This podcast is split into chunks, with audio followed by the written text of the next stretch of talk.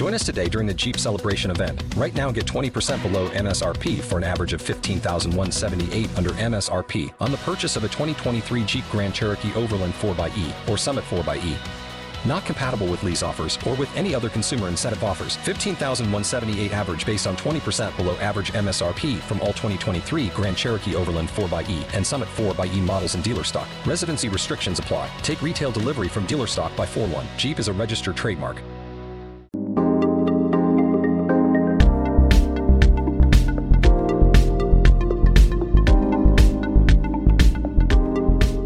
Hello, friends, and welcome to your Monday Kings of Anglia Ipswich Town podcast. Friends, we brought you a pod every single day last week. I hope you enjoyed them. There was a, a groundswell of emotion, a real feeling of a big game occasion going to Saturday. The atmosphere was spectacular, but unfortunately, friends, I can't bring you news. Ipswich Town got the result we all wanted because the wait goes on 2 2, a frustrating end to what was a brilliant day at Portman Road. And all of the Kings are here this morning to break it down for you. I felt really flat at the end of the game, but today's vibe on the pod is going to be positive vibes only, friend, because let us not forget there's a lot, as Kieran McKenna touched on post game, to be positive about on the blue side of this divide. And we're going to enjoy that and celebrate that today while also looking back at the day, uh, breaking down the game and discussing everything that happened post game. So I'm Mark Heath. I'm your host, not quite as chipper as normal. I'm joined by Stuart Watson, Alex Jones, and the boy Rossi. Stu, I'm going to start with you. You saying you're feeling a bit under the weather. I assume that's is that the adrenaline dump from last week and, and Saturday? Maybe. Have you ever had heartburn that's so bad that like you feel like you're in a world of a world of trouble? I had that last night. I struggled with it from time to time. It was uh, not fun. You're not going to have a heart attack live on air, are you, Stu? That would I hope would not, really no. put a dampener on, on things before so. Christmas. We can't afford to lose you, mate. So uh, yeah, I'm Uh, all right. Yeah, I'm okay. do you take anything for heartburn? What can you take? Is Uh, it Gaviscon? Yeah, those yeah, Gaviscon, all that stuff. Yeah, It's not a pleasant thing, though, is it, Stewie? it's not. Heartburn. No, It's not good at all. Anyway, um, let's speak to Rossi, who I'm going to say is um, it- spending time with Rossi around an Ipswich Town game is a bit like wandering around with a celebrity because people just randomly shout "Roscoe" at him. Um, it's great. And Rossi, you, you you demonstrate how far you come. I thought with us on Saturday because we all walked down to go and watch the the, the bus um, welcome. There was a lot of obviously fan smoke flares, and uh, me and AJ we stood kind of in the road, but kind of in a reserved manner. Rossi, however, just Billy Billy strutted it down the road, didn't he? He wasn't waiting around for anyone. Get right in the thick of it, mate. I'm wearing a photographer's jacket. This this face opens doors. I'm access all areas. Uh, Rossi, I thought it was brilliant. Yeah, I thought that was what I was supposed to do, so I did it. To be to be fair, Well, it is, mate. But back in Yeah. the day, you were so timid. You, would- you would have probably just stood behind the barriers and um, kind of like- almost apologised for filming it. just there politely go, yeah, can I just film this? I know like a hundred other people were filming it. Can I film it? Yeah, I have come a long way, and uh, yeah, I'll shout out to those guys who um, shouted my name. I'll give you give you a tenner later. But there were lots uh, of them, mate. Roscoe, Rossi, all that Yeah. sort of stuff. It's good. Uh, and then obviously the youngest member of the team, the the most um, recent in terms of joining, got to experience your first East Anglian derby from the coverage side of things. AJ, how are you on this um, fine, I suppose, Monday morning? fine. Yeah. Um, I think that, like, probably the rest of us, I don't know if we all kind of went through this. Maybe it's like the, the stages of grief.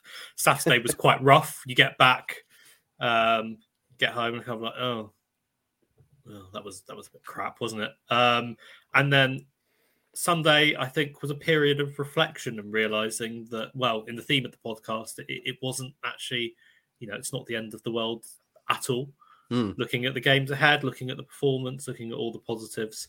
Um, my main thing was stay off Twitter. I think, to be perfectly honest, because that that every time we log on, that's just gets worse and worse and worse. Um, from seeing Norwich fans, from seeing you know negativity, block it all out, and uh, I'm glad that we're focusing on the positives today. Indeed. Right then, friends. The way we're going to do it today, we're going to split it in three parts pre game, the game, and post game. And with that in mind, then should we kick off with the pre game? Because clearly, um, wandering down Portman Road to go to the the, uh, the media area on Saturday was fantastic. The amount of people are out and about. I was there, I think, about 10, 15. AJ, you'd been there since about half nine. You were very excited. Um, but clearly, yeah. there was a sense that an atmosphere was properly building, smoke already, um, whispering around in the air. Uh, and then obviously the big the big bus welcome. I thought a sign, friends, of the kind of occasion that it was was having picked up my press credentials and making the short journey up to the press room. I walked past kind of four or five genuine leg ends um, who were just kind of there, and, and that all added to the, the, kind of big game feel. I thought there was there was uh, obviously Terry Butcher. I wandered by. Matt Holland was there. Uh, Simon Milton, Russell Osman, uh, Marcus Stewart was there. Uh, just kind of casually walking by these these these really big names of, of Ipswich Town past, I thought really added to the occasion. Uh, and then Stewie, I'm going to start with you because um, you pretty much walked head first into one of the most famous men on the planet pre-game, which is a slightly surreal experience. Um, we are walking out to go up to the up to the uh, the press box in the stands, and as we left the kind of media room area, there was a certain ginger pop prince walking down the stairs towards us, being escorted by a very excited Marcus Nash, I will say, um, from the Ipswich Town media team. Uh, and you had, you, I think you were talking to someone behind you, weren't you? So you hadn't clocked what was going on, and you essentially just touched Ed up. I don't know if there was any physical contact per se, but it was one of those where you, you, you know, when you go to push a door open and it mm. and it opens from the other side at the same time, and you you stumble forward into the gap, and that's essentially what happened. I stumbled straight headfirst into into Mr. Sheeran, and there was a couple of awkward sort of apologies, grins exchanged, and uh, off he went, surrounded by his people. Quite a surreal moment, I thought that, um, and again another feeling of of I guess the momentum around Ipswich Town and, and generally the, the size of the game in that one of the most successful pop stars on the planet is just wandering around pre-game. I did also note, boys, uh, I instinctively said hello to him because he's one of those people you kind of feel like you know, and he kind of looked a little bemused at that. He was also wearing. He's obviously got an Ipswich Town, a special Ipswich Town Ed Sheeran jacket hanging up somewhere in Portman Road. I was assuming his box because he was wearing a big blue, blue puffer jacket when we saw him. Later on, when he was on telly celebrating the equaliser, he had his own Ipswich Town branded jacket. Rossi, did you? Did you? Because I don't think you were with us at the time. Did you, so? Did you? Did you see Ed? No. No, I just saw him in the in his box thing, taking mm. a few snappy snaps as you do. Um, so yeah, that's it. Excellent. Should we get on to the bus welcome then? Um, because that was uh, that was one of the obviously the big kind of set pieces before the game, and we all wandered down to experience it. Rossi, I think you've got some some video, haven't you, from the from the occasion? It was obviously a pretty spectacular scene. It was like something out of a big Brazilian football match. Look at this, Rossi. So you were right in amongst it. What was it like for you? Did, were you choking on the smoke? Do you know what? I wasn't, wasn't that bad. I didn't get hit by a flare this time, so that's a result. Um, but yeah, that was just unbelievable. I did feel like there's Wazza. Yeah, good old giving it, game giving day. it large. Yeah, he is. Love that. Um, but just uh, unbelievable scenes. And here's the coach. Of course, if you're watching and um, if you're listening, make sure to subscribe and see the video because you can see yeah. this. Obviously, it's on game day as well. Check on game day at YouTube. But um, but yeah, that was just unreal, guys. Just oh, unbelievable. Yeah, it was. It was quite the sight, wasn't it? It was really nice as well from where we were standing. Um, AJ, we had a, a certain Mr. Mark Ashton just wander by us um, and kind of stand in the middle of it. Uh, he did mm. actually start singing, didn't he, to begin with? And just so I was fumbling for my phone to try and get him singing, he stopped. Um, but he, he, then kind of just walked on and just kind of watched and kind of soaked it all up. Um, what did you make of it, AJ? It was, it was quite the uh, quite the scene, wasn't it? Yeah, it was good fun as he started. I think it was the Super Kieran McKenna chant. I think yeah. he, he sang, We've got Super Kieran McKenna, and then he kind of looked around and stopped himself as and maybe he sensed that you were running up behind him with your iPhone. trying to get I, I, there were some really nice cinematic shots from you there. Um, yeah, I, I thought that Ross, in fairness, also was going to be right in amongst it because he asked me afterwards, "Have I got any blue on my face?"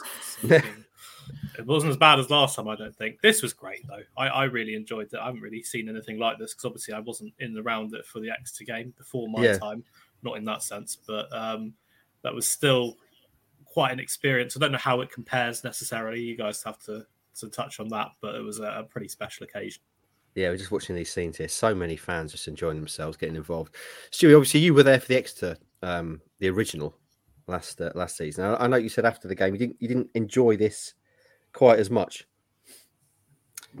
yeah, I hope people sort of take that in the context of what it's meant. It's, it's definitely spectacular scenes. It's definitely a sign of how bonded the, the fan base is with this this group.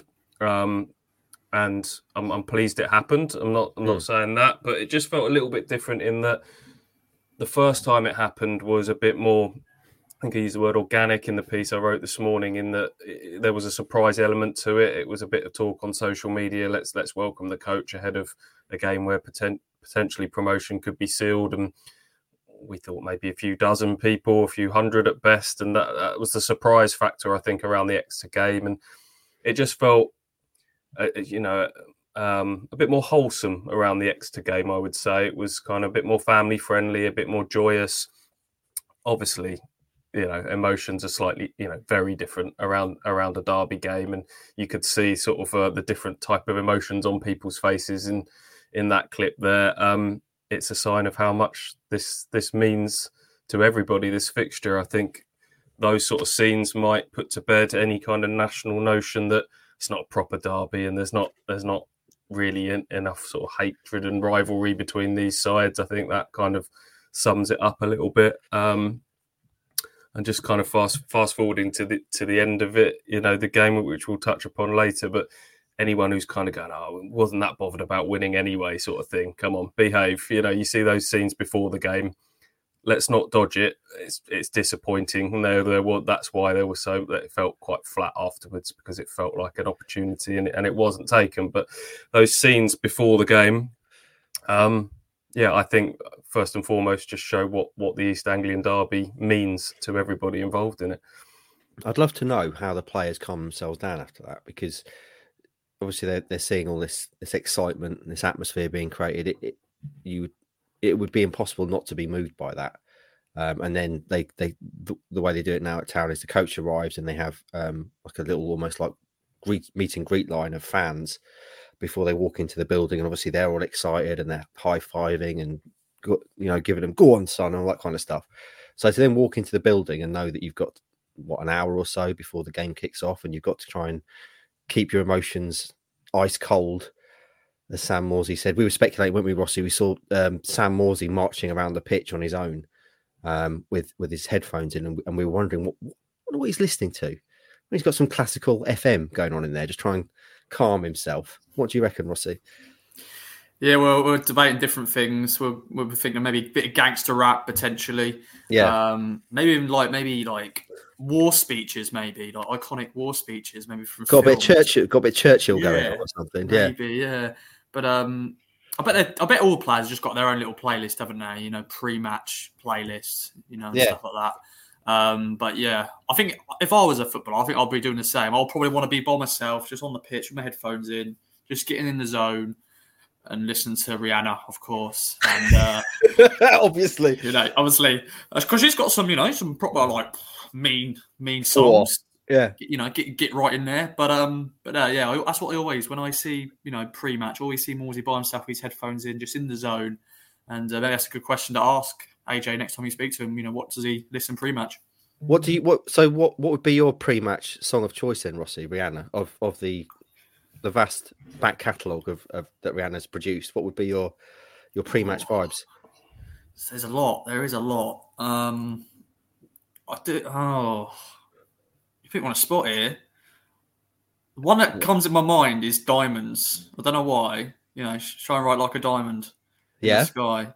Um, so yeah, there's loads. Honestly, I'll, I'll, it'll be just it'll be a mix of all of her all of her hits. So uh, so yeah, because I've got that. To be fair, I have actually got a playlist of just all her hits. And um, is, I do is she on? Is she on all of the lights? Kanye West, because that's one of the best walkout songs. Ooh, yeah, I think she time. is. I yeah, she is. I think she is. That that would definitely be high on my playlist. We also yeah. saw Brandon Williams walking around the pitch with Adam Idah, didn't we? Yeah. Hopefully, having a little word in his ear, telling him he's nothing. Um, anyway, friends, should we move on to the game now, Stewie? After all the uh, the excitement pre-game, um, as you've already touched on it, it's hard not to, given what happened and given all the build-up, and we all gave it big beans, didn't we? Um, it's hard not for full time to come and it be two-two, and uh, it feels like the stage was set for it to be the day. Um, and I, I think maybe part of that, Stu, as we were conversing on Saturday night, was it. I hadn't even considered that Town wouldn't beat Norwich. Do you know what I mean? Like, uh, like uh, uh, that's probably a bit of a a bit of a um, an odd ad- admittance now, because they hadn't been, beat them for 14 years, but it hadn't even crossed my mind that they wouldn't, because everything has changed under Kieran McKenna, and we've talked about the old kind of jinxes and stuff. And for me, and I've said this on on multiple occasions, it was just really how they won. So to to sit there at the end of the game and they hadn't won, it just felt a bit flat, mate. It did, and maybe we were all a little guilty of, of getting sucked into that, but Mm. there were reasons for it. It was Ipswich's form. It was the fact they had an extra day to re- to recover in preparation for this match. It was the fact that they've got a cool, calm, collected manager and captain that we, we hoped and believed would, would take the emotion out of the occasion. And do you know what? All of the things that we kind of predicted did kind of come true in the game. And on another occasion, did we get a bit carried away with some of the score predictions? I I had I think we had a three one. I had four two. You had five two. Mark. I mean that game could have finished 4-2, 5-2, couldn't it? We should Yeah. really be talking or could be talking quite easily about Nathan Broadhead being a Derby Day hat trick hero. Um, ton tons of chances in in this game, and um, yeah, they they were the better side uh, over over the course of the ninety minutes. Um, it was just one of those days where the chances weren't taken, couple of scruffy goals against, and um, it just had to be in this match where where that perfect storm kind of happened. Yeah, if you eh, that first Broadhead chance because it started, it was quite even, wasn't it? And Then Town started to turn the screw a little bit, and that first Broadhead chance where he, he, he sat down two defenders, went around the keeper. If you'd have paused it at that point, and Chris Tarrant had come on and gone, well, I bet a million pounds on this, Mark. What do you say? And I'd have gone, yeah, no problem. He's going to score that, and then he doesn't. And I, I had a, a team from the BBC next to me, not observing press box etiquette. It's fair to say the guy next to me, he was very much a partisan Ipswich Town fan. And after Broadhead missed that chance, and then the, he had another chance just after, didn't he? I turned to him and said, I hope it's not going to be one of those days. It, just started to feel a little bit like that. AJ, what, what, what was your observations before before Town did open the scoring? Um, it was weird in the sense that it felt cagey, but it also wasn't. It, it just felt like something had to give, and I think I've said it in a few games. It felt like it was going to either be a mistake or a wonder goal. It wasn't really either, to be honest. But um, that was kind of the the the flow that I saw, at least, and it just felt like heading towards that. It, it was like one of those. Oh, is it going to be one of those days situations? Because it wasn't the only miss in that first half, as I'm sure we, we touched on. There was a couple of others that, that came after that, another from Broadhead and one from Burns. Um, and when I saw the Norwich corners going in, I thought from set play, they, sorry, from open play, they were it was nothing really. They they were Hmm. not really offering anything, and it was the corners. And I was thinking, oh, I'm not really too keen with how Town are dealing with these. They're, they're trying to get Norwich are trying to get it on top of the goalkeeper. They're trying to crowd the box. They're trying to make it pinball around and get a scruffy goal. Um, and if you don't take your chances, all it would take would be one corner in to, to undo them. And thankfully, at least in that moment, that wasn't how it played out. Yeah, those in swinging corners were, were, were, were dangerous, weren't they? But Norwich, I mean, generally speaking, I don't think Norwich created a lot. Um, Rossi, when Broadhead, we did finally get the goal, and there was this huge explosion of noise. And I will say, by the way, pre-game um, and during the start of the game, it was unbelievably loud in Portman Road. I don't know how that compares to the loudest you boys have ever heard it, but from what I've heard from other people, that it would definitely have been up there. It was it was like a crescendo of noise, wasn't it? It was literally you could feel parts of the building shaking. Um, and then and then Broadhead scores, and I hadn't realised actually watching it live what a nice little cushioned header it is from George Hurst back towards him. Um, his sixth assist of the season, and I felt then I actually tweeted it, Ross, lift off because it felt to me then as if right they've got the opening goal. This is now going to go on, and, and Town are going to win this big. I did, I did delete it uh, shortly after shortly after Norwich equalised. But th- that was a feeling. Was was I was I wrong to feel like that, Rossi? No, no, because um, yeah, as, as we've all said, you know, that, that that first half should have been three or four. That that, that was where it should have been out of sight in that first half. You know, Broadhead does the hard bit easy. You know, definitely the opportunities that he did have, and then he just couldn't finish. And then yeah, this one he was right there, bang, you know, celebration, and yeah, I felt it was lift off. I thought, here we go, you know, get that goal, and then that was going to be it. But um, we all know what happened after that. But um, yeah, it was unbelievable scenes. You know, I was just looking around, everyone just going there. Obviously, I made the rookie move and decided to sit basically underneath the the Norwich fans. And obviously, when they scored, and obviously when we scored, they weren't happy, and obviously they were happy when they scored. But I was like, maybe I shouldn't have sat here just in case they chuck things down or anything. But um, I just wanted to sit there because I thought it was a good angle to have. But uh, yeah. but yeah, that was great, and I love the um the blue action thing once again with Ipswich Town yeah. Football Club. Well, that's uh, another. They're just so creative. These boys, these guys, they've got a lot of time on their hands to put these together because that was just impressive. Once again, just and fair play to all the fans to you know put up the the red and the red, the uh, the blue and white um, you know sheets to make it all look great. Um, yeah, yeah. When Broadhead goal went in, it was uh, scenes, as they say. Yeah, it did look really good, didn't it? And and hopefully one day we can get someone from Blue Action on here because I I really want to speak to them about how long it takes to organise something like that and the planning of it. So Stewie, Town were one 0 up. I'd uh, I'd tweeted lift off. It felt like lift off, but then I guess you'd call them sucker punchers because Norwich got back on level terms through a bit of a scrappy goal, and then they actually went two one up, which I don't think anyone had on their bingo board for the day. Um, and definitely, and I don't want to kind of spend too much time harping on about this, but you could definitely argument that both goals shouldn't have been allowed to stand and maybe wouldn't have stood in the Premier League. Hmm. Maybe I think Ipswich had. Um, Kieran McKenna had said it was a it was a three 0 first half performance and it ended up 1 1. That's certainly the case. Yeah. That Broadhead chance, just to go back to that, I mean, that would have been a derby goal for the ages, wouldn't it? Mm. The way he sat down two Norwich defenders, I, I, could just picture that sort of photograph of two Norwich players sort of laying on the turf, mouths open as as the net bulged, but in, instead he, he puts it the wrong side of the post from six yards out. Burns had smashed one over, Broadhead put another one wide in, inside the box. Just of all days, their shooting boots uh, were left at home. Connor Chaplin, who always hits the target, um, dragged a couple of shots, pulled mm. a couple of shots wide of the post. Uh, maybe was that sort of the occasion? Maybe a bit of, ten- bit of tension in in uh, when they were pulling the trigger. I don't know. So yeah, it, you were wondering that was the feeling as that first half sort of played out. Is this going to come back to bite them on the bum? But what when that first goal went in, you're right. It felt like okay, Norwich are going to have to play a little bit more open, come at Ipswich a mm. little bit more now. That will play into Ipswich's hands. Um, and yeah, sucker punches is is the best way of putting it. You, you touched upon it earlier. They had looked sort of dangerous from making it those sort of bitty, scrappy moments from set plays, curling corners right in underneath the crossbar, crowding the goalkeeper. Um, and ultimately, it's a couple of sort of high balls in, into the box that, that leads to goals. Uh, um, the offside shouts for both are are marginal. I would I would say I don't want to spend too long kind of going, oh, both both those goals should have been ruled out. I think Ipswich do need to look at defending both those moments better. Um, the first one is is two crosses, one from the left and another one from the right that aren't stopped. You go rewind to the Watford game in midweek. We we talked about not stopping enough crosses into the box, and there's been other games where that's been the case as well. Mm. Um, and then after half time, it's a, it's a long throw that's just not not dealt with um, well enough. But uh, undoubtedly, some misfortune with both those goals. Is there is there a handball from Jonathan Rowe?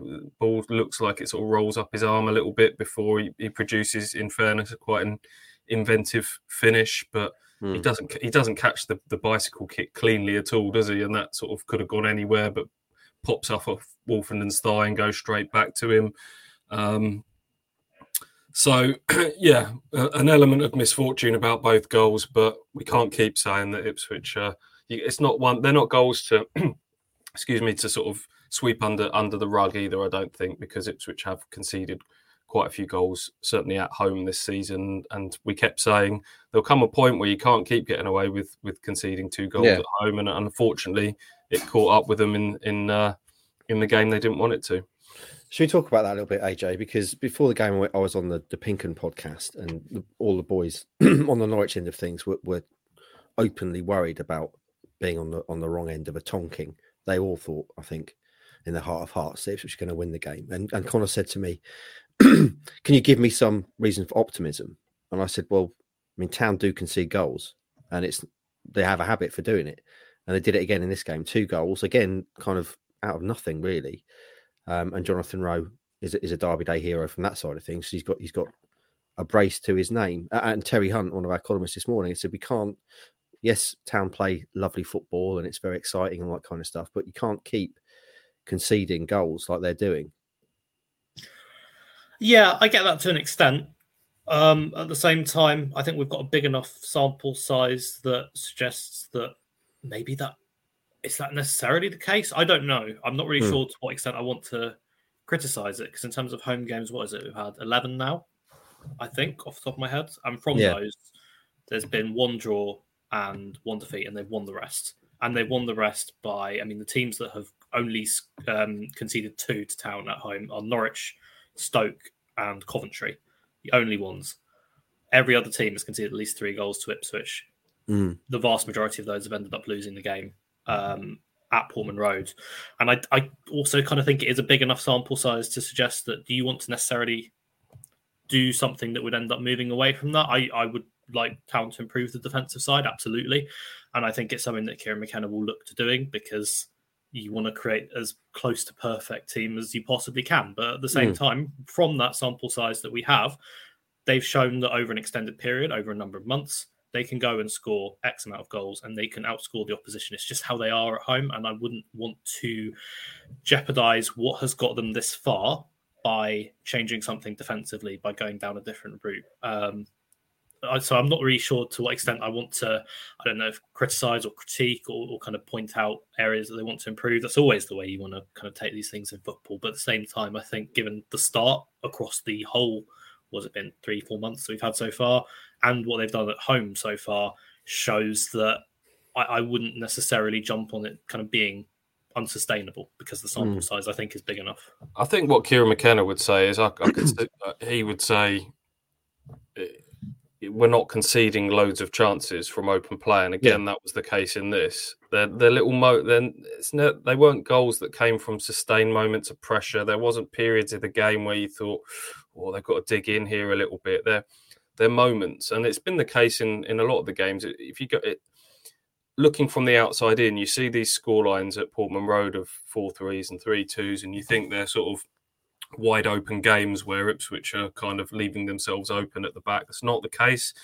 They're they have shown that they can keep clean sheets. Their clean sheet record is, is probably up there in terms of the, of the championship. So I don't think there's anything sort of structurally wrong with the team. Like naively, they're leaving themselves too open at mm. times. They are sort of moments, bolt from the blue moments. But also, that doesn't mean that you can just sort of shrug your shoulders and move on from that. There is, I would rather than sort of focus too much on the, the misfortune elements of those goals, I would look at it and say, well, that's two crosses that have been allowed to enter our box. Forget about the finish and how that unfolded. Is that something we need to look at? And then certainly the long throw. Okay, George Hurst loses a bit of a wrestling match with, I think it's Ashley Barnes when when the, the long throw goes in. But the bit that I'd look at is Nathan, uh, is Nathan Broadhead. If you watch it back, he, he's the man assigned to marking Jonathan Rowe, and, and he it's just a lapse in concentration. And that's not the first time that's happened with him in terms of defending set pieces. So this is Ipswich's pursuit of excellence. Of course, we're not sitting here massively critiquing anything about them because of, you know, by and large, it's been superb what they've done, mm. and the table suggests that. But yeah, in this pursuit of excellence and McKenna leaving no stone unturned, there, you know, there are there's some little things that they just still need to need to look at to uh, mm. to keep this all going. Okay, so two one down. Not what anyone had in the script, I don't think. Even even the, the most optimistic of Norwich fans probably didn't see them being two one up at that point in the game, particularly when you look at how the teams had played as well up to that point. Um, and then I guess we shouldn't be surprised because Town have shown it so many times. But what I, re- I really enjoyed was the way they just kept sticking to their principles, kept playing, kept looking for the the openings in, in the usual way. They didn't panic, uh, and then obviously Wes Burns gets an equaliser. Rossi. Um, I actually broke press box etiquette then for the first time in my career. Um, I've sat cage side watching Arnold Allen fight. I've been next to the ring while Fabio Wardley's been going punch for punch with big, nasty, horrible heavyweights trying to win the uh, the English title or defend his English title, I think it was. Um, and it, it, took to this moment, Wes Burns producing a, a trademark Wes Burns leather it with the right foot finish. I stood up and I gave it the beans. I went, yes and then I immediately felt I felt bad, um, But how are you feeling watching it?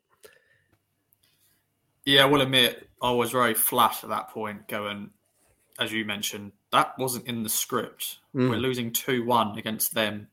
Um, and I just felt that the ground very much just went a bit silent, didn't it? And I think we all went, shit, here we go. It was just, it's just that, it was just that feeling, wasn't it? Like, it, Yeah. like you're kind of looking around and, and you're thinking, this can't, they can't be, this can't be happening, can it? Again, against against this side, this is not, this is not what anyone thought would happen.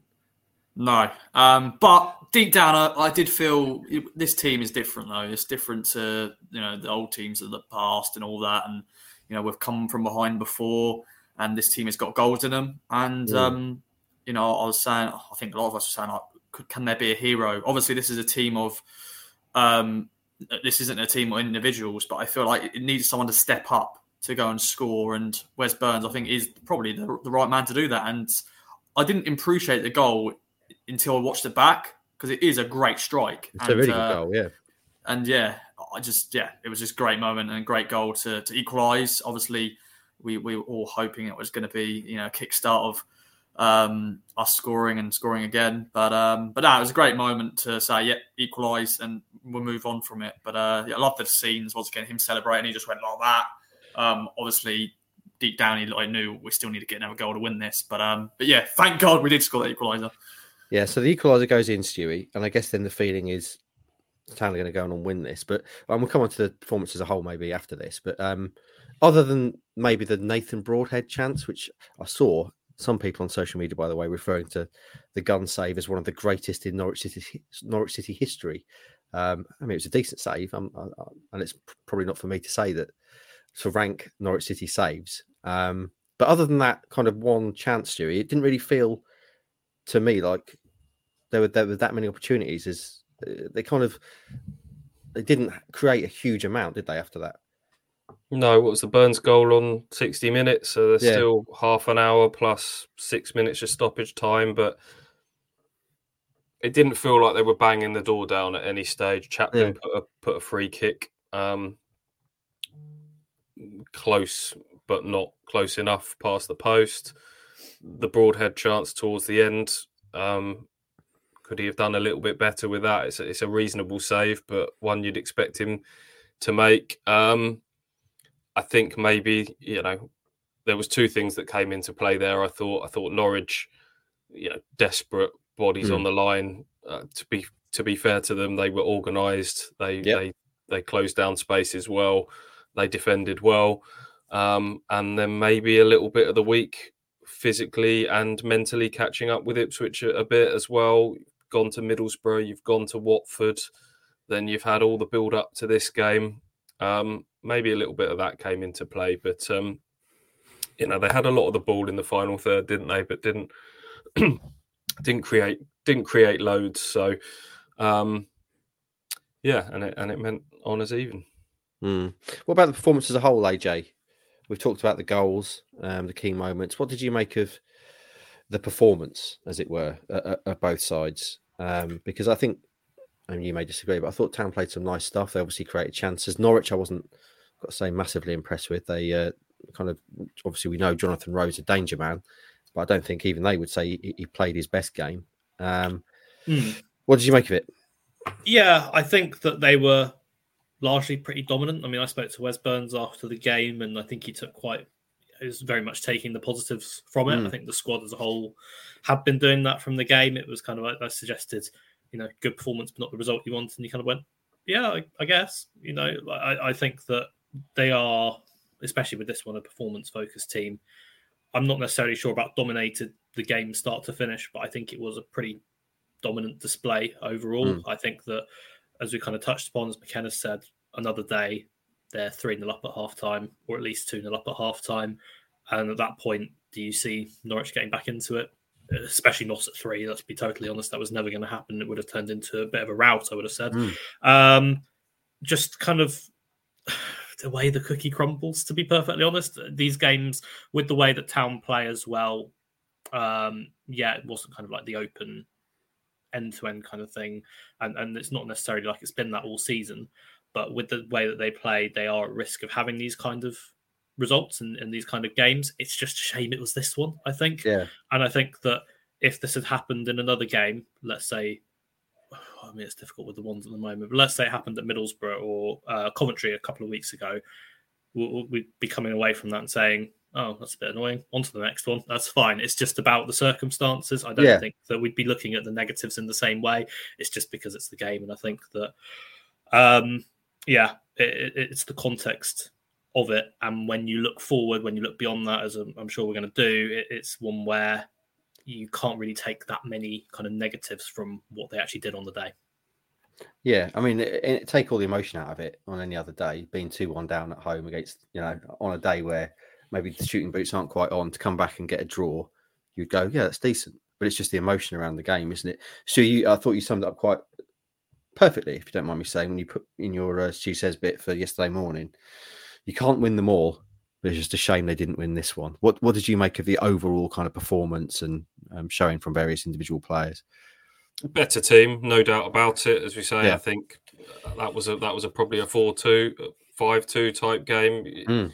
Created a created a load of chances. Did Hladký have a save to make? They said did Norwich beyond the one long height cross into the box and one chucked th- long throw into the box and a few corners. Did did they ever really threaten? Um, I think Kieran McKenna summed it up. If you played that game ten times over, Ipswich probably win it nine times out of ten. Mm. Um, but it's coulda, woulda, shoulda, isn't it? And uh, I'm not going to pretend. We'll get onto the bigger picture stuff, and there is 101 reasons to feel good about this football club at the moment. But I'm not. I'm not going to pretend that it didn't hurt and it wasn't a bit flat because because of the nature of the context of the derby and 14 years and, and all that sort of stuff. But um, there you go. It's done now. An emotional day out of the way, um, and Ipswich can can crack on with their season. Yeah, there's um on the subject of Hladký, there was a wonderful pronunciation. We talked about pronunciation it with Glenn on the live pod last week. Um, and on the, one of the highlights packages I'd, I'd watched, Hladký was pronounced as Hladeki, which I uh, which I quite enjoyed. Um, Rossi, one more one more note, which um, again came about from sitting next to a, an Ipswich Town biased BBC man, and uh, he was saying, "When's he going to change things? When's he going to bring bring subs on?" And I said, "I, I reckon he'll probably change three or four at once." Were you, were you slightly surprised by the subs in terms of a? I don't think he actually made a sub until the seventy eighth minute. And it was Harness came on, wasn't it? Um, and Hutchinson, uh, and then he didn't make any more subs until I think the ninetieth minute. Were you slightly surprised by that? Uh, a little bit. I think it's such for a derby game. I'm sure it's it's, it's tricky to make the right decision. You know, you know if the flow of the game is still, but then you know we weren't really creating those chances. So maybe we needed some fresh legs to, to freshen up a little bit and have players run at you know a tiring Norwich defence because they had like you know some old old boys, didn't they? Shane Duffy and McLean. They're very very old indeed. Um, very, very old indeed. what are they like thirty one or something? Well, well, they're, they're, they're, they're past my threshold, all right, boys. They're past my They are both. They are both thirty-one. Very Oh. old indeed. Write that down, Yeah. friends. Sorry, so, sorry, Shane Duffy and all that, um, all that jazz. Yeah, Amazing. But um, but you, you know what I mean, like Torren legs, Torren legs, or veterans of the game. Yeah. Um, and you know, like Omari Hutchinson, I don't know if we're going to get onto his opportunity because uh, that would have been massive if he scored it. Um, obviously, because it would have been the winner eventually. But uh, yeah, I think maybe it would have maybe a bit earlier, maybe maybe a bit earlier. But Which um, opportunity was that, Rossi? Have I have I have I missed something out there? Where- after the save? No, it's when um he got it was sort of he got the ball went into um, crossed into him and it just he just his, his legs got a bit tangled and he just missed it. He basically had like a tap in, didn't he, boys? I don't know if you remember this. He just had a tap in and it just got tangled on his legs, basically. Oh, I don't Vaguely, remember that one. If I I'm honest. vaguely remember him getting into a good position, and there was something. I'm gonna find it now. I'm gonna find it. I'm gonna find like it. you might be right. No, it looked like after the broadhead save from the angle we were sitting at, it looked like it was going to just drop to to Omari and he was just going to tap it in. Is that, I think it is that what you're talking about? The Yeah, it's broadhead not save and okay, yeah. yeah, it's sort of, Yeah, yeah. yeah. yeah. Well, uh, sub Stewie, were you, were you surprised by that? Because we've seen Um, a little bit, yeah, because Yeah. I thought Hutchinson looked, you know, he's been such a live wire. He didn't come on till till seventy eight, did he? Um, and there was a couple of little moments, as foot like instantly, he but he was sort of you know, got the ball down the right side of the box, and he's probably the last player you want to be facing. Um, tired legs in, in the latter stages Mm. of a derby. It's, uh, thought Dane Scarlett, came on in the last minute, had quite a little lively Mm. cameo in in stoppage time as well, but didn't really sort of have enough time to get himself into it. But I can also understand why the manager wanted to sort of keep faith with the team that has sort of played the, the most number of games and give them a chance to to be heroes in the derby as well. So, um, yeah, it making a sort of was it uh, triple triple change on 90 minutes doesn't doesn't give them that that long to sort of get involved in it. But um, i can also understand why you don't want to take Conor Chaplin a man who scored so many goals for ipswich town off and and broadhead even though it hadn't been their day up until that point you still feel like they're your your x factor guys that are are possible of doing something at any moment. So um yeah is what it is i guess It is what it is. The greatest football cliche Mm. out there. Let's let's hear, boys. Let's move on to post game now, shall we? Shall we hear from from Kieran McKenna about what he made of the game? Here we go. Kieran, on as even in a topsy-turvy derby, how do you reflect on, on that one? Yeah, I thought it was um, it was a great occasion in terms of the build-up, and and I support the supporters. You know, did did the uh, the club proud in terms of the atmosphere they created. I thought it was a really good performance. I thought we were the better team by by a considerable margin. Created lots and lots of chances, give away very few chances. Um, and there was lots of things that we can build on from the performance. Of course, the frustration is conceding two goals from sort of hopeful balls that ricocheted around in our box. But beyond that, there's so many positives that we can take in the performance. And, um, you know, uh, of course, only a point, and we would have loved to have given the, the supporters the, the victory. But I think that the team in blue can certainly take a lot from that game. Yeah, I don't think anyone could disagree with with what Kieran says there. Certainly, um, uh, the much better side, I would say, on the day. Um, and I enjoyed the game. I thought it was it was a good game, enjoyable, and I thought Town played well. They just didn't have the rub of the green in terms of scoring the goals, did they? Um, Stewie, uh, you've obviously spent a lot more time around Kieran McKenna than I have, but it felt to me, and I know he's Mr. Calm and and consider you know kind of articulate and logical and that kind of stuff. It did feel to me as if he was slightly flat. Would that be fair? Maybe there's a little bit of frustration tinged in the in the post match. I guess naturally he knew how much it meant to the supporters, and I Mm. think it was just probably the same feelings as as all of us. Really knew his team were the better side, and, and they weren't able to they weren't weren't able to deliver the three points that the performance deserved. Really, um, Mm. but I don't think you can argue with anything he, he said there. I, you know, I thought. You know, it certainly wasn't speaking overly emotionally after after that game. I think we, we've heard him Mm. I thought he was analysing the performance pretty well and, and stripped the emotions out of it. And you know, we were the better side, and on most days we'd have won, but it didn't happen on this occasion.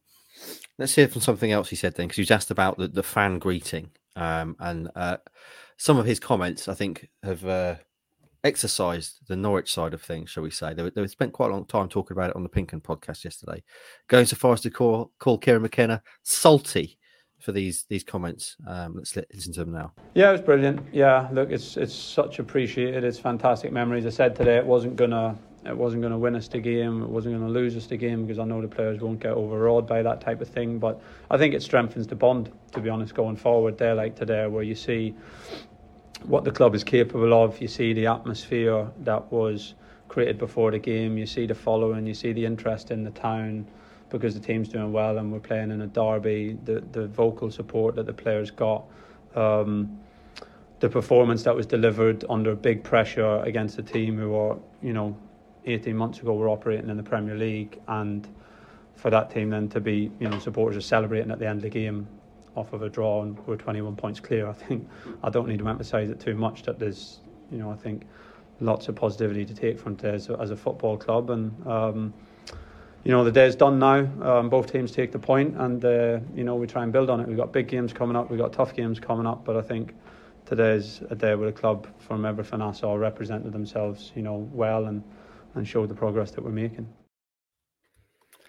Go on then, AJ. On you go. So McKenna saying, the you know, Norwich fans celebrating a draw, which which kept Town 21 points ahead of them. kind of shows, I guess, that how far Town have come. Uh, what what did you make of of that?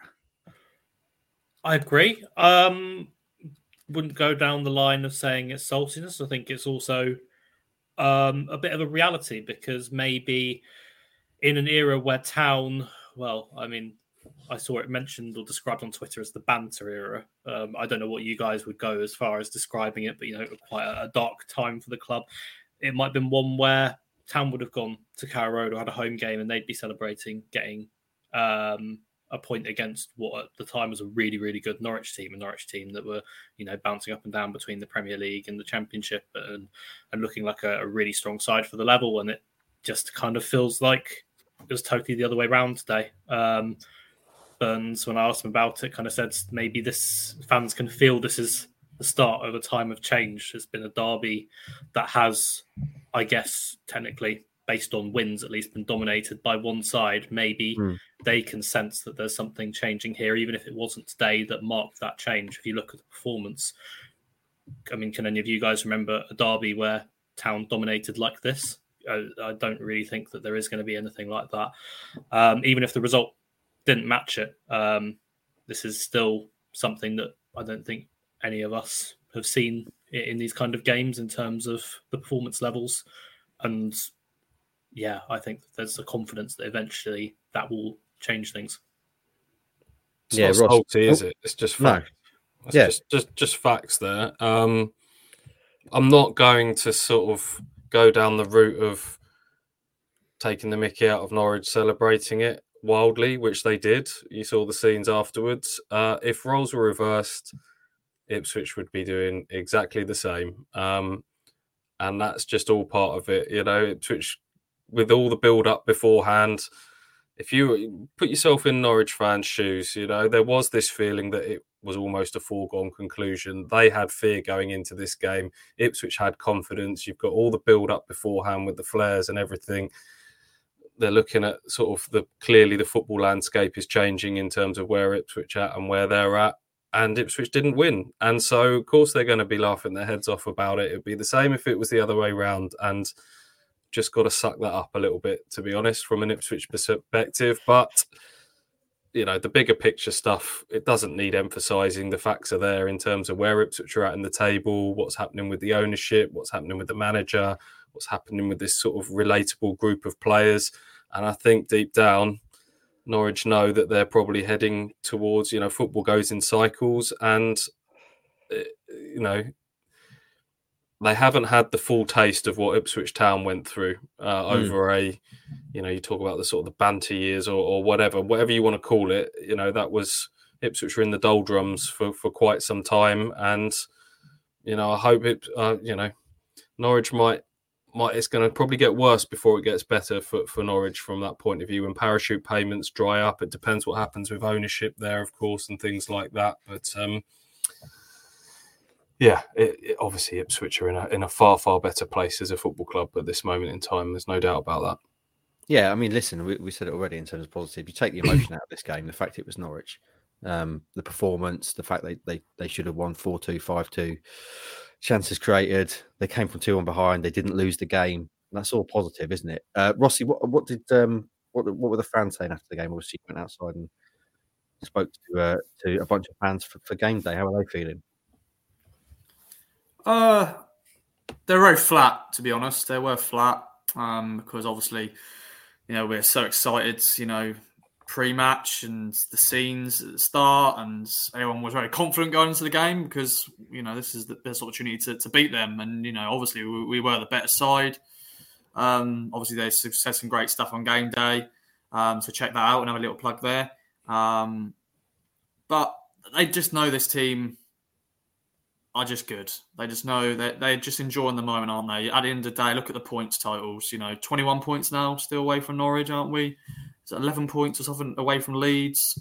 10. It so, didn't change anything because Leeds, okay. Leeds were held by Coventry at home. So yeah, nothing changed. I mean, no. nothing changed despite the fact they didn't win the game. So um, if you look at it, as you say, if you take all the emotion out of it, it's actually fine, isn't it? There's no reason yeah. to like be uh, be kind of down about it. It's just the fact it was Norwich. That's all. Um, Rossi, do you, do you, do you feel slightly responsible? You may have jinxed it by bringing the game day jacket to do uh, post match interviews.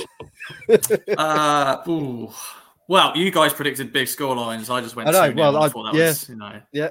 Ah, three one still uh, okay. Are we calling three one a big score line? Ah, four really? goals, four goals. You know. Yeah, there were four uh, goals. true.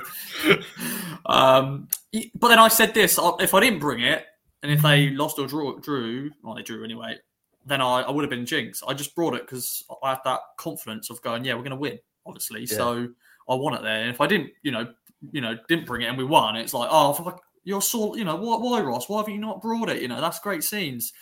So the problem is, I think a lot of people said, "Oh, if I didn't wear the, my lucky socks, or I didn't wear, you know, something." It's it's one of those, in it? You know, going into their games, if people believe in that sort of stuff, you know, if you don't wear this or don't do that or don't go to that pub before match, don't say hello to that person, um, you know, go under a ladder and all that, you think you'll jinx it. It's yeah, it's one of those things, isn't it?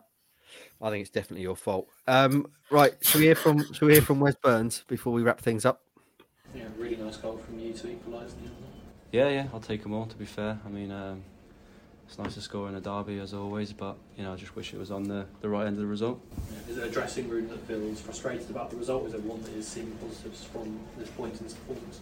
You know, we'll always take the positives from, from every from every performance. Really, like we said, we were dominant from start to finish, and I think that's that's um, that's massive for us. Really, you know, the the pressure and the magnitude of the game for us to go out there and show our bravery as we always do to play our style and and um, you know impose ourselves on you know what they keep saying is a much better team than ours. Um, so yeah, I think we were I think we were pretty dominant throughout. Yeah, your first experience of the East derby, how was it from yours? Yeah, I really enjoyed it. To be fair, it's probably um, up there with one of my most enjoyable games.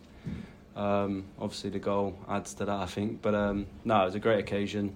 You know, the fans came out in, in full force. You know, home and away. To be fair, um, so yeah, it's brilliant. Yeah, finally just touching on the fans, how much did that mean to you as a group when you look at the same or similar scenes to the Exeter game last season?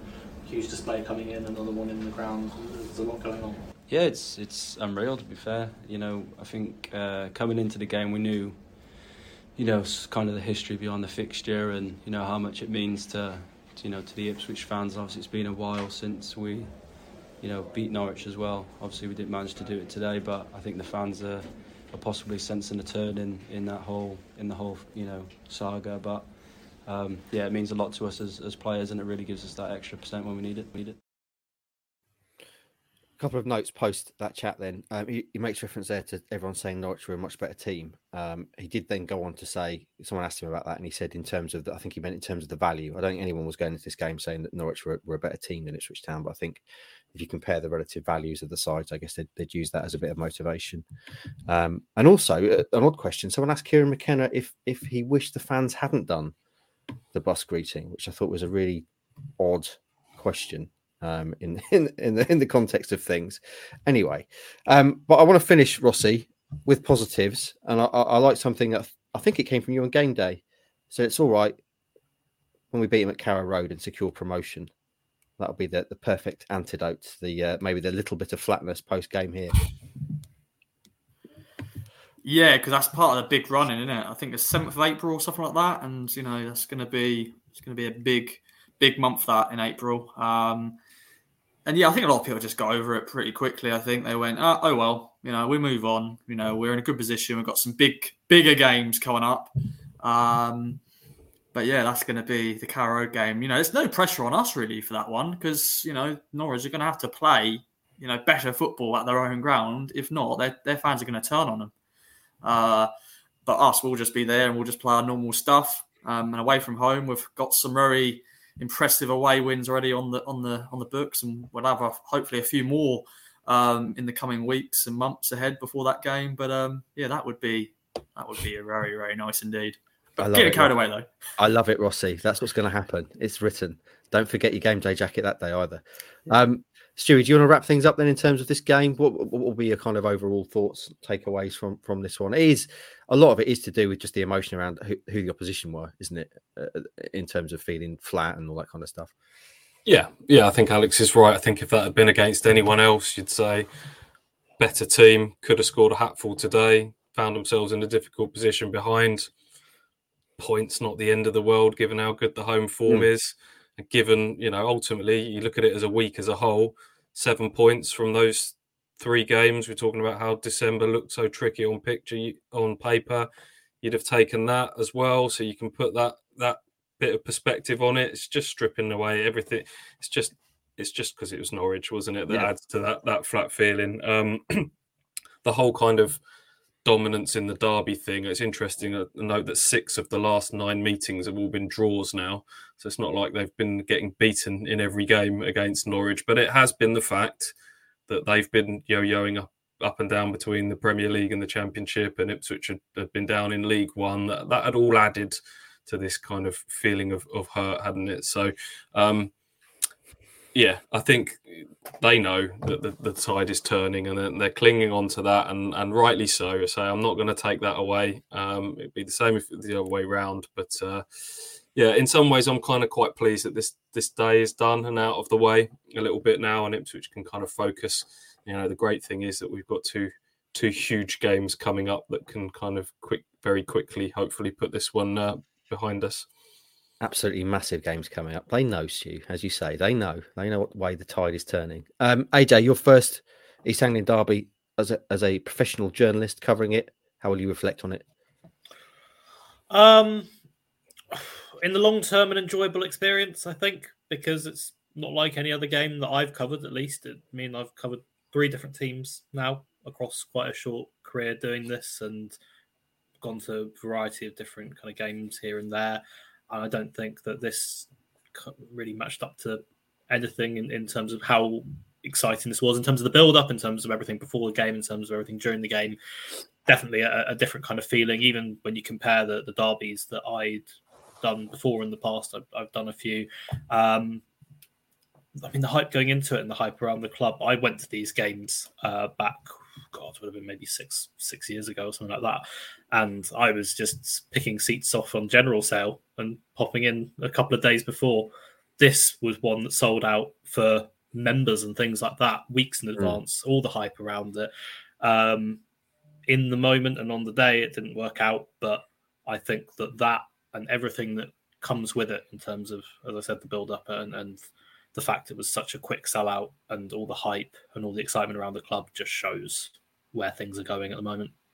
Mm, yeah, and obviously the next game coming up is is inarguably a much bigger game for Town Stewie. The trip to Leeds, uh, who remain ten points behind Town after after their result at the weekend. A chance for them clearly to make up some ground and, and do the double over Town this season. Morsy's available, another positive. He didn't get Yep. booked. Um, and we head into, as you say, a couple of absolutely gigantic games: Leeds and then Leicester. What a time to be alive, Stewie. Mm. There was a slight heart and mouth moment when Sam Morsy went into a tackle in the Yeah. first half, wasn't there? And yeah. another time, I think, where Luongo went in, and there's always that split second because they both got five on the back of their shirts, and they're both in the same sort of area of the pitch. That there's a couple of times. Is it Morsy? No, it's Luongo. It's okay. So yeah, he's him coming through the game without a booking is is massive. Um, yeah, Ipswich go to Leeds, who have just lost to Sunderland and been held at home to Coventry, so it's kept that ten point gap there. Um, we kept talking, you know, weeks ago. Would you rather beat Norwich or would you rather beat Leeds? And ha- what sort of configuration of points, if you, if you could pick uh, over the Christmas period? Well, Leeds is probably a bigger game, isn't it? In the context of Oh, where yeah. Ipswich are at, Yeah. you know, it would have been nice to get one over over Norwich, but in the grand scheme of things, where Ipswich are at uh, in the table, this this is huge on on Saturday. It's it's um so yeah, they'll go there like they do in every single away game, looking to attack the game, take it to the opposition, believe that they can win. Might be a few little bit of edginess in, in the crowd at Elland Road. It is a crowd that can get fully behind their team, and um, that will be absolutely the case. Intimidating atmosphere from the off, but there's also a crowd that you can you can turn as well. So Mm. um, cannot wait for Saturday. Listen, if Town win on Saturday, this draw against Norwich will be quickly forgotten, won't it? They didn't lose. They came back. They got a point, and then they went and beat Leeds and moved even further ahead of third place potentially, depending on how results go with Southampton, obviously up there now as well. Um, one more thing I want to mention boys, just in terms of news, um, before we head off today, and it's not to do with with the Norwich game or the Leeds game. It's just a, something interesting.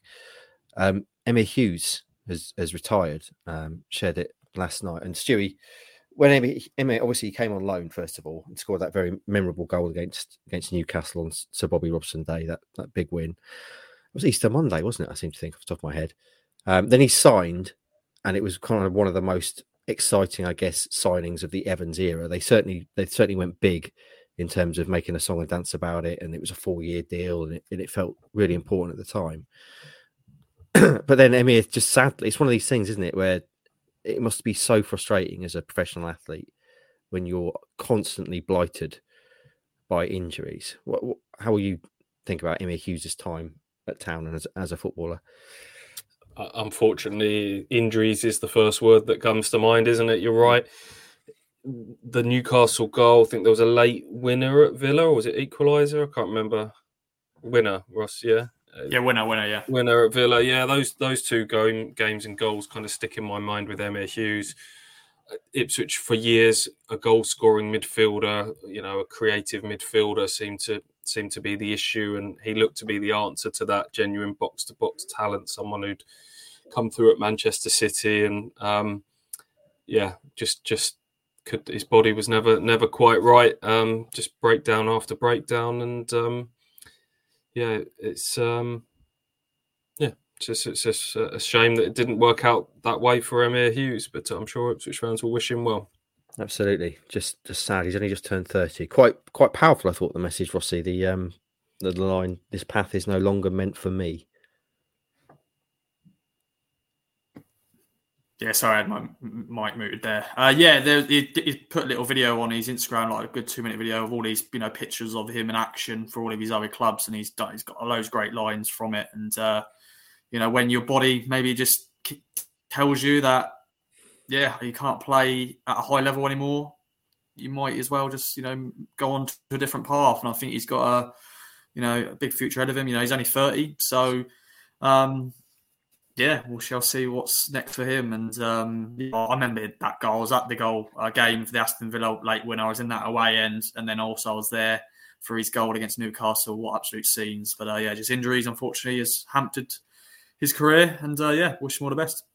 Mm, yeah, sorry, sorry to hear that, Emyr. You are very old though. Um, in fairness. According to Ross, uh, right, friends. Just a, just a couple more things then before we go. Just a reminder: support our sponsor. Please use the code KOA at manscaped.com for twenty percent off and free delivery and all that excellent cover there. I've still got all your respective um, trimmers in the back of my car, friends. We didn't get to hand those over like Santa with the ball trimmers. I was going to be on Saturday, but we didn't, we didn't find time in the end.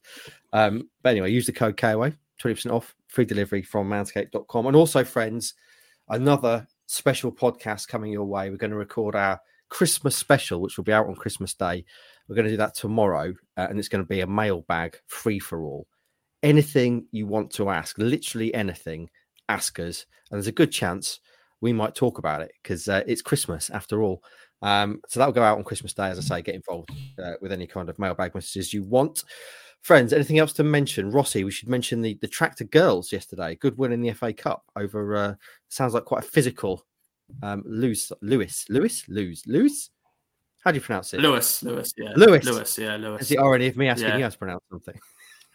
I know for once, yeah, uh, that's an easy one to say though for me. So, uh, but no, yeah, incredible result. You know, beating a team a division above them, um, and pretty much dominated the game. Really scored three very good goals. Uh, Kyra Robertson, who has played I think sixty plus games for the club, never scored, and scored an absolute rocket, which is um, on the socials if you want to check it out. But um, no, big win. Um, and into the in, well into the next round because the, the draw's already happened. They're going to be playing Charlton Athletic um, in the next round. So um, yeah, bring it on. I think that's next year. So uh, big result, well played to the whole team. That's their year done now because they don't play over the this Christmas period. So what a way to end 2023 for the Tractor Girls. Good stuff, Stewie. Any other business? Uh, no other business. How's your heart doing? That's all right. Yeah. Excellent. No, no, no uh, coronary cardiac issue during this podcast. Save that for the Christmas special. That, that's when we really want the views. AJ, anything else to mention? Eyes on the prize. Leeds and Leicester. Yes. Okay, friends, thanks for joining us today. Um, an hour uh, of podcast is in the books. We've talked about pre game, we've talked about the game, we've talked about post game. Yes, Ipswich Town didn't win the derby. That's what we all wanted on Saturday. But, friends, just let us remind you 21 points clear of Norwich City, 10 points clear of third place. And as Stu says, they know which way the tide is flowing. They know it will come. Don't you worry about it. Friends, have a great start to your Christmas week and we'll speak to you next time.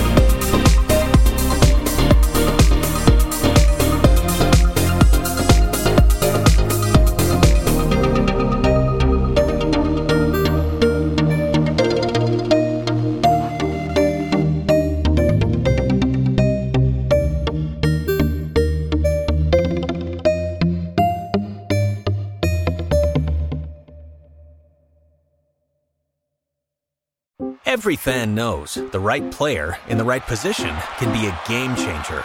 Put LifeLock between your identity and identity thieves to monitor and alert you to threats you could miss.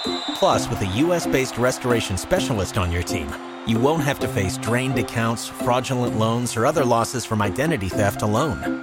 All backed by the LifeLock Million Dollar Protection Package. Change the game on identity theft. Save up to 25% your first year at LifeLock.com slash aware. Without the ones like you, who work tirelessly to keep things running, everything would suddenly stop. Hospitals, factories, schools, and power plants, they all depend on you.